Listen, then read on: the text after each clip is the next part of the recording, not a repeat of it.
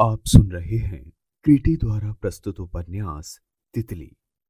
महान लेखक श्री जयशंकर प्रसाद द्वारा रचित तितली मानव मूल्यों की प्रतिष्ठा का उपन्यास है। इसमें तितली, शैला, माधुरी श्याम कुमारी राजकुमारी जैसे नारी चरित्र शक्ति अर्जित करके सामाजिक जीवन को बदलते हैं। तो सुनिए ये शानदार रचना मेरी, यानी सचिन शर्मा की आवाज़ में। खंड तीन, भाग चार। जब से श्याम दुलारी शहर चली गई, धामपुर में तहसीलदार का एक आधिपत्य था। धामपुर के कई गाँवों में पाला ने खेती चौपट कर दी थी। किसान व्याकुल हो उठे थे। तहसीलदार की कड़ाई और भी बढ़ गई थी। जिस दिन रामजस का भाई पथ्य के अभाव में मर गया और उसकी माँ भी पुत्र शोक में पागल हो रही थी, उसी दिन जमींदार की कुर्की पहुँची। पाला से जो भी कुछ बचा था, वो जमींदार के पेट में चला गया। खड़ी फ़सल कुर्क हो गई। महंगू भी इसी ताक में बैठा ही था। उसका कुछ रुपया बाकी था। आजकल करते बहुत दिन बीत गए। रामजस के बैलों पर उसकी ढीठ लगी थी। रामजस निर्विकार भाव से जैसे प्रतीक्षा कर रहा था कि किसी तरह सब कुछ लेकर संसार मुझे छोड़ दे। और मैं भी माता के मर जाने के बाद इस गाँव को छोड़ दूँ। दूसरे ही दिन उसकी माँ भी चल बसी। मधुबन ने उसे बहुत समझाया कि ऐसा क्यों करते हो? मेम साहब को आने तो दो, कोई ना कोई प्रबंध हो जाएगा। परंतु उसके मन में उस जीवन से तीव्र उपेक्षा हो गई थी। अब वो गाँव में नहीं रहना चाहता। मधुबन के यहाँ कितने दिन रहेगा? उसे तो कलकत्ता जाने की धुन सवार थी। उस दिन जब बारात में हाथी बिगड़ा और मैना को लेकर मधुबन भागा तो गाँव भर में ये चर्चा हो रही थी कि मधुबन ने बड़ी वीरता का कार्य किया। परंतु उसके शत्रु तहसीलदार और चौबे जी ने यह प्रवाद फैलाया कि मधुबन बाबा रामनाथ के सुधारक दल का स्तंभ है। उसी ने ऐसा कोई काम किया कि हाथी बिगड़ गया और ये रंग भंग हुआ, क्योंकि वो लोग बारात में नाच रंग के विरोधी थे। महंगू के अलाव पर गाँव भर की आलोचना होती थी। रामजस को बेकारों में दूसरी जगह बैठने की कहा थी? महंगू ने खास कर कहा, मधुबन बाबू को ऐसा नहीं करना चाहिए था। भला ब्याह बारात में किसी मंगल काम में ऐसा गड़बड़ करा देना चाहिए? झूठे हैं, जो लोग ऐसी बातें करते हैं मैं तो रामजस ने उत्तेजित होकर कहा। और यह भी झूठ है कि रात भर मैना को अपने घर में ले जाकर रखा? भाई अभी लड़के हो, तुम भी तो उसी दल के हो ना? देह में जब बल उमगता है, तब सब लोग ऐसा कर बैठते हैं। फिर भी लोक लाज तो कोई चीज़ है? मधुबन, अभी और क्या क्या करते हैं? देखना, मेरा भी नाम महंगू है। तुम बूढ़े हो गए, पर समझ से तो कौन सो दूर भागते हो? मधुबन के ऐसा कोई हो भी? देखो तो वो लड़कों को पढ़ाता है, नौकरी करता है, खेती बाड़ी संभालता है। अपने अकेले दम पर कितने काम करता है। उसने मैंने के प्राण बचा दिए तो ये भी पाप किया। तुम्हारे जैसे लोग उसके साथ ना होंगे तो दूसरे कौन होंगे? उसकी बात सुनते सुनते अपना सब कुछ गंवा दिया। अभी उसकी बड़ाई करने से मन नहीं भरता। रामजस को कोड़ा सा लगा। वो तमक्कर खड़ा हो गया और कहने लगा, चार पैसे हो जाने से तुम अपने को बड़ा समझदार और भले मानो समझने लगे हो। अभी उसी का खेत जोतते जोतते गगरी में अनाज दिखाई देने लगा।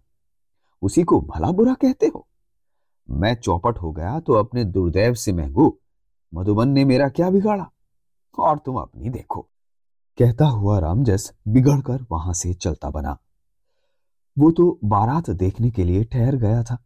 आज ही उसका जाने का दिन निश्चित था। मधुबन से मिलना भी आवश्यक था। वो बंजरिया की ओर चला। उसके मन में इस कृतघ्न गाँव के लिए घोर घृणा उत्तेजित हो रही थी। वो सोचता चला जा रहा था कि किस तरह महंगू को उसकी हेकड़ी का दंड देना चाहिए। कई बातें उसके मन में आई, पर वो निश्चय न कर सका। सामने से मधुबन को आते देखकर वो जैसे चौंक उठा। मधुबन के मुँह पर गहरी चिंता की छाया थी। मधुबन ने पूछा, क्यों रामजस, कब जा रहे हो? मैं तो आज ही जाने को था। परंतु अब कल सवेरे जाऊँगा मधुबन भैया। एक बात तुमसे पूछूँ तो बुरा तो नहीं मानोगे? बुरा मानकर कोई क्या कर लेता है रामजस तुम पूछो। भैया, तुमको क्या हो गया जो मैना को लेकर भागे? गाँव भर में इसकी बड़ी बदनामी है। वो तो कहो कि हाथी ही बिगड़ा था, नहीं तो हम पर पर्दा डालने के लिए कौन सी बात कही जाती? और हाथी को भी तो मैंने ही छोड़कर उत्तेजित किया था। ये क्या तुम नहीं जानते? लोग तो ऐसा भी कहते हैं। तब फिर मैना के लिए क्या ऐसा नहीं किया जा सकता? जिन लोगों के पास रुपया है, वे तो रुपया खर्च कर सकते हैं। और जिनके पास ना हो तो वो क्या करे? नहीं, ये बात मैं नहीं मानता। मेरे भाभी के पैर की धूल भी तो वो नहीं है।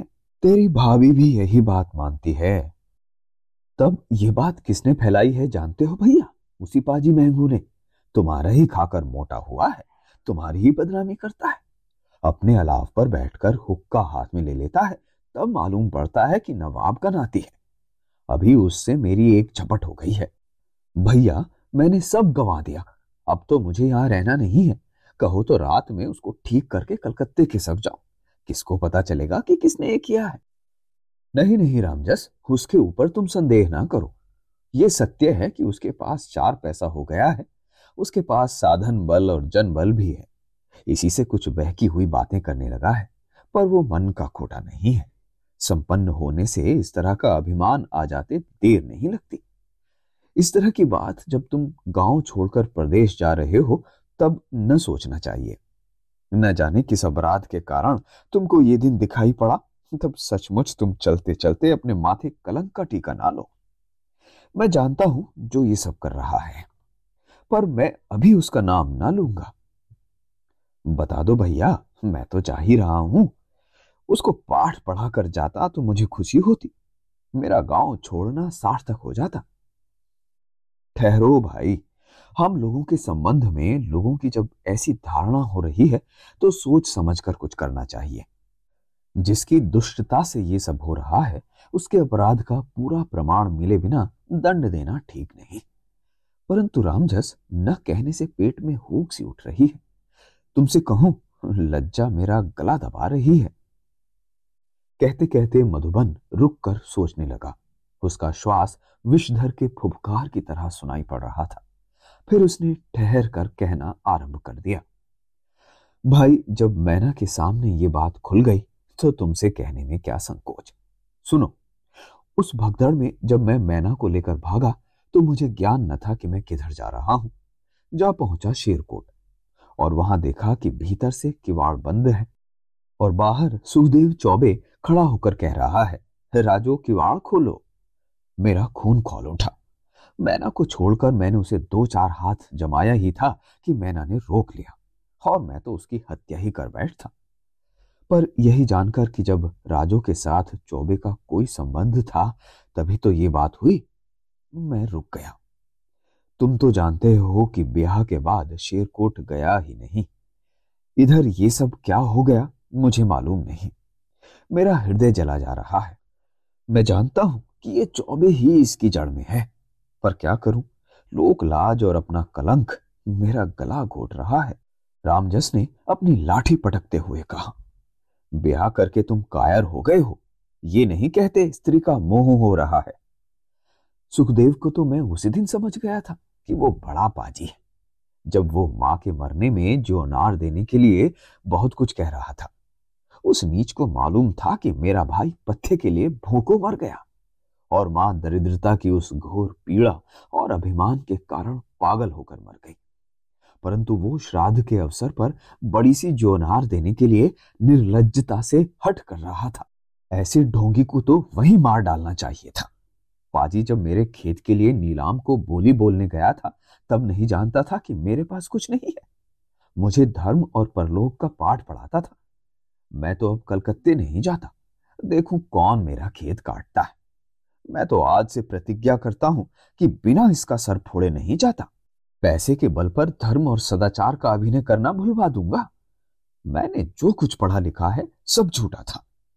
आजकल क्या सब युगों में लक्ष्मी का बोलबाला था। भगवान भी इसी के संकेतों पर नाचते हैं। मैं तुम्हारी इस झूठे पाप पुण्य की दुहाई नहीं मानता। तुम ठहरो रामजस।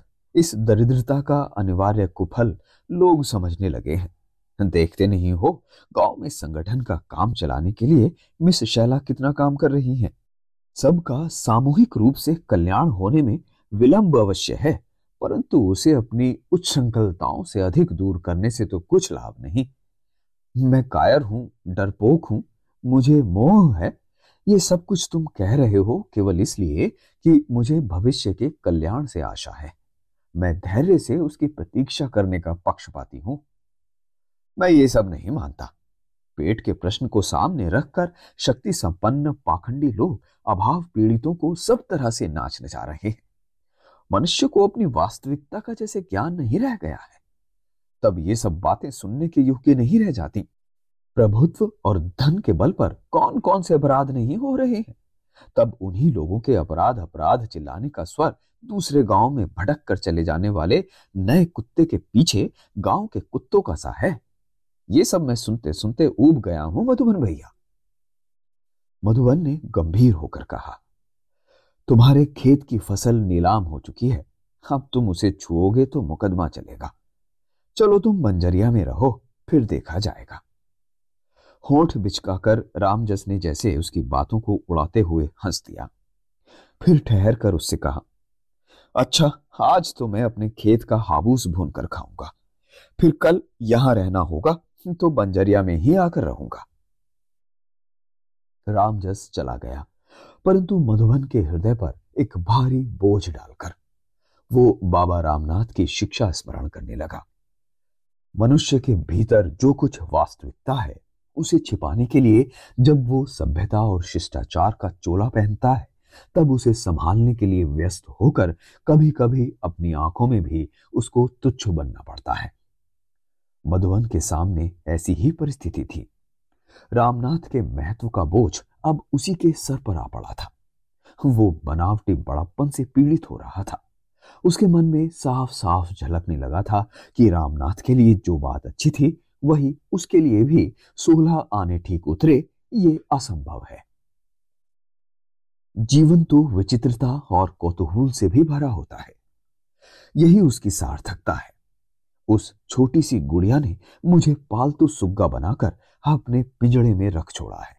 मनुष्य का जीवन, उसका शरीर और मन एक कच्चे सूत में बांधकर लटका देने का बेल करना चाहती है। यही खेल बराबर नहीं चल सकता। मैना को लेकर जो कांड अकस्मात खड़ा हो गया है, उसको जैसे वो आजकल दिन रात सोचती है। रूठी हुई शांत सी, किंतु भीतर भीतर जैसे उबल पड़ने की दशा।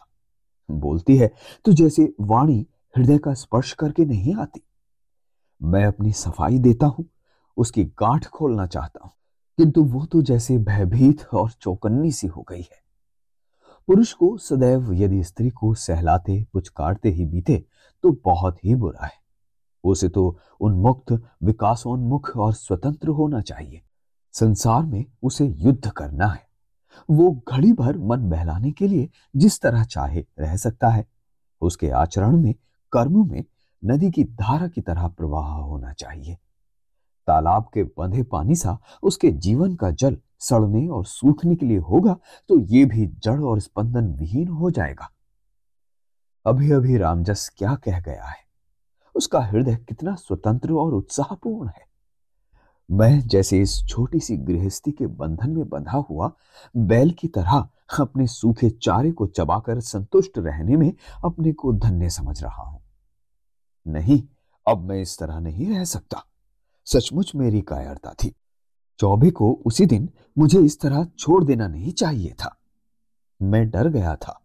हाँ, अभाव, झगड़े के लिए शक्ति, संपत्ति और सहाय भी तो चाहिए।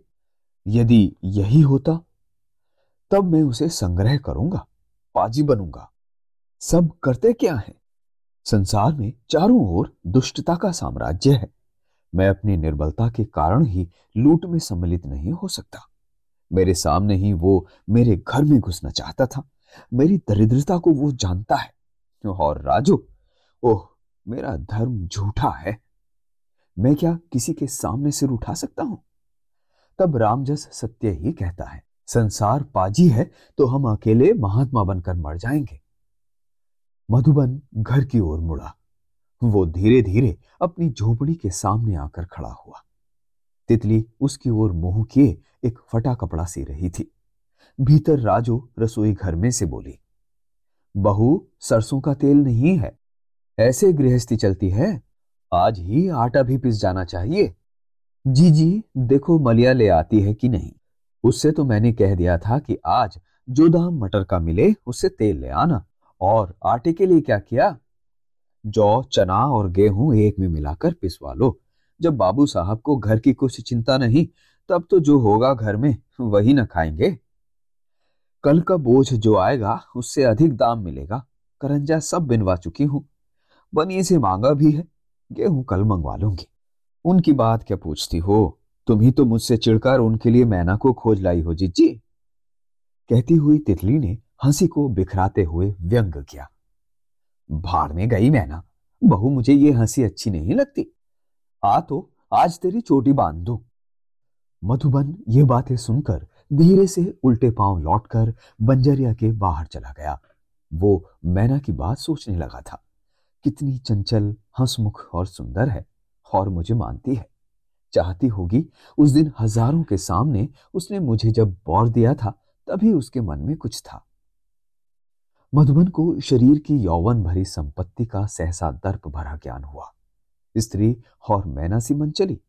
ये तो तब इस कूड़ा करकट में कब तक पड़ा रहूँगा? रामजस ठीक ही कहता था।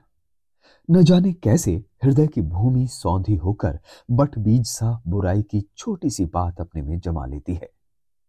उसकी जड़ें गहरी और गहरी भीतर घुसकर अन्य मनोवृत्तियों का रस चूस लेती हैं। दूसरा पौधा आसपास का निर्बल ही रह जाता है। मधुबन ने एक दीर्घ निश्वास लेकर कहा, स्त्री को स्त्री का अवलंबन मिल गया। तितली मैना के भय से राजो को पकड़कर उसकी गोद में मुँह छिपाना चाहती है। और राजो उसकी भी दुर्बलता साधारण नहीं। चलो अच्छा हुआ, एक दूसरे को संभाल लेंगे। मधुबन हल्के मन से रामजस को खोजने के लिए निकल पड़ा। तहसीलदार की बैठक में बैठे चौबे जी पान चबाते हुए बोले, फिर संभाल देना बनेगा। मैं देख रहा हूँ कि तुम अपना भी सिर तोड़वाओगे और गाँव भर पर विपत्ति बुलाओगे। मैं अभी देखता आ रहा हूँ रामजस बैठा हुआ अपने ऊपरवार खेत का जौ उखाड़ कर होला चला रहा था। बहुत से लड़के उसके आसपास बैठे हैं। उसका ये साहस नहीं होता यदि और लोग उसे न उकसाते। ये मधुबन का पाजीपन है। मैं उसे बचा रहा हूँ, लेकिन देखता हूँ कि वो आग में कूदने के लिए कमर कसे है। बड़ा क्रोध आता है, चौबे। मैं भी तो समय देख रहा हूँ। बीबी रानी के नाम से हिस्सेदारी का दाखिल खारिज हो गया है। मुख्तार नामा मुझे मिल जाए तो एक बार इन पाजियों को बता दूँ कि इसका कैसा फल मिलता है। वो तो सबसे कहता है कि मेरे टुकड़ों से पला कुत्ता आज जमींदार का तहसीलदार बन गया। उसको मैं समझता क्या हूँ? पला तो हूँ, पर देख लेना कि उससे टुकड़ा ना तोड़वाऊं तो मैं तहसीलदार नहीं। मैं भी सब ठीक कर रहा हूँ। बंजरिया और शेरकोट का घमंड हो गया है। सुखदेव, अब क्या यहाँ इंद्रदेव या श्याम दुलारी फिर आएँगी? देखना, इन सबको मैं कैसा नाचना चाहता हूँ। तहसीलदार के मन में लघुता को पहले मधुबन के पिता के यहाँ की हुई नौकरी के कलंक को धो डालने के लिए बलवती प्रेरणा हुई। ये कल का छोकरा सबसे कहता फिरता है तो उसको भी मालूम हो जाए कि मैं क्या हूँ। कुछ विचार करके उसने सुखदेव से कहा, तुम जाकर एक बार रामजस को समझा दो, नहीं तो अभी उसका उपाय करता हूँ। मैं चाहता हूँ कि भिड़ना हो तो मधुबन पर ही सीधा वार किया जाए, दूसरों को उसके साथ मिलने का अवसर ही ना मिले। मैं जाता तो हूँ, पर यदि वो मुझसे टर्राया और तुम फिर चुप रह गए तो ये अच्छी बात ना होगी। कहकर सुखदेव चौबे रामजस के खेत पर चले। वहाँ लड़कों की भीड़ जुटी थी। पूरा भोज का सा जमघट था। कोई बेकार नहीं, कोई उछल रहा है, कोई गा रहा है, कोई जौ के मुट्ठों को पत्तियाँ जलाकर झुलसा रहा है। रामजस ने जैसे टिड्डियों को बुला लिया है। वो स्थिर होकर यह अत्याचार अपने ही खेत पर करा रहा है। जैसे सर्वनाश में उसको विश्वास हो गया हो। अपनी झोपड़ी में से जो रखवाली के लिए वहाँ पड़ी थी, सूखे खरों को खींचकर लड़कों को दे रहा था। लड़कों में पूरा उत्साह था। जिनके यहाँ कोल्हू चल रहा था, वो दौड़कर अपने अपने घरों से ऊख का रस ले आते थे। ऐसा आनंद भला वो कैसे छोड़ सकते थे? एक लड़के ने कहा, रामजस दादा, कहो तो ढोल ले आए? नहीं बे, रात को चौताल गाया जाएगा। अभी तो खूब पेट भरकर खा ले। फिर अभी बात पूरी भी ना हो पाई थी कि सामने से सुखदेव ने कहा, ये क्या हो रहा है रामजस? कुछ पीछे की भी सुध है? क्या जेल जाने की तैयारी कर रहे हो? क्या तुम हथखड़ी लेकर आए हो? अरे नहीं भाई, मैं तो तुमको समझाने आया हूँ। देखो, ऐसा काम ना करो कि सब कुछ चौपाट हो जाने के बाद जेल भी जाना पड़े। ये खेत ये खेत क्या तुम्हारे बाप का है? मैंने इसे छाती का हाड़ तोड़कर जोता बोया है। मेरा अन्न है, मैं लुटा देता हूँ। तुम कौन होते हो? पीछे मालूम होगा, अभी तुम मधुबन के बहकावे में आ गए हो। जब चक्की पीसनी होगी, तब हेकड़ी भूल जाएगी। कहे देता हूँ कि सीधे सीधे चले जाओ, नहीं तो तुम्हारी मस्ती उतार दूँगा। कहकर रामजस सीधा तनकर खड़ा हो गया। सुखदेव ने भी क्रोध में आकर कहा, दूँगा एक झापड़। दांत झड़ जाएँगे। मैं तो समझा रहा हूँ और तू बहकता जा रहा है। तो तुमने मुझको भी मधुबन भैया समझ रखा है ना? अच्छा तो ले जाओ बच्चू। ये कहकर रामजस ने लाठी घुमाकर हाथ उसके मोढ़े पर जड़ दिया। जब तक चौबे संभले, तब तक उसके दोहरा दिया। चौबे जी वहीं लेट गए। लड़के इधर उधर भाग चले। गाँव भर में हल्ला मच गया। लोग इधर उधर से दौड़ कर आए। महंगू ने कहा यह बड़ा अंधेर है। ऐसी नवा भी तो नहीं देखी। भला कुर्क हुए खेत को इस तरह तहस नहस करना चाहिए? पांडे जी ने कहा, चौबे जी को तो पहले उठा ले चलो, यहाँ खड़े हुए तुम लोग क्या देख रहे हो? पांडे जी के कहने पर लोगों को मूर्छित चौबे का ध्यान आया। उन्हें उठाकर जब लोग जा रहे थे, तब मधुबन वहाँ आया। उसने सुना कि सुखदेव पिट गया। मधुबन ने क्षण भर में सब समझ लिया। उसने कहा, रामजस, अब यहाँ क्या कर रहे हो? चलो मेरे साथ। रामजस ने कहा, ठहरो दादा, लगे हाथ इस महंगू को भी समझा दें। मधुबन ने उसका हाथ पकड़कर कहा, अरे महंगू बूढ़ा है, उस बेचारे ने क्या किया है? अधिक उपद्रव न बढ़ाओ, जो किया सो अच्छा किया। अभी मधुबन उसको समझा ही रहा था कि छावनी से दस लठबाज दौड़ते हुए पहुँच गए। मार मार की ललकार बढ़ चली। मधुबन ने देखा कि रामजस तो अब मारा जाता है। उसने हाथ उठाकर कहा, भाइयों, ठहरो बिना समझे मारपीट करना नहीं चाहिए। यही पाजी तो सब बदमाशी की जड़ है, कहकर पीछे से तहसीलदार ने ललकारा। दनादन लाठियाँ छूट पड़ी। दो तीन तक तो मधुबन बचाता रहा, पर कब तक? चोट लगते ही उसे क्रोध आ गया। उसने लपक कर एक लाठी छीन ली और रामजस की बगल में आकर खड़ा हो गया। इधर दो और उधर दस, जमकर लाठी चलने लगी। मधुबन और रामजस जब घिर जाते तो लाठी टेक कर दस दस हाथ दूर जाकर खड़े हो जाते। छह आदमी गिरे और रामजस भी लहू से तर हो गया। गाँव वाले बीच में आकर खड़े हो गए। लड़ाई बंद हुई। मधुबन रामजस को अपने कंधे का सहारा दिए धीरे धीरे बंजरिया की ओर ले चला।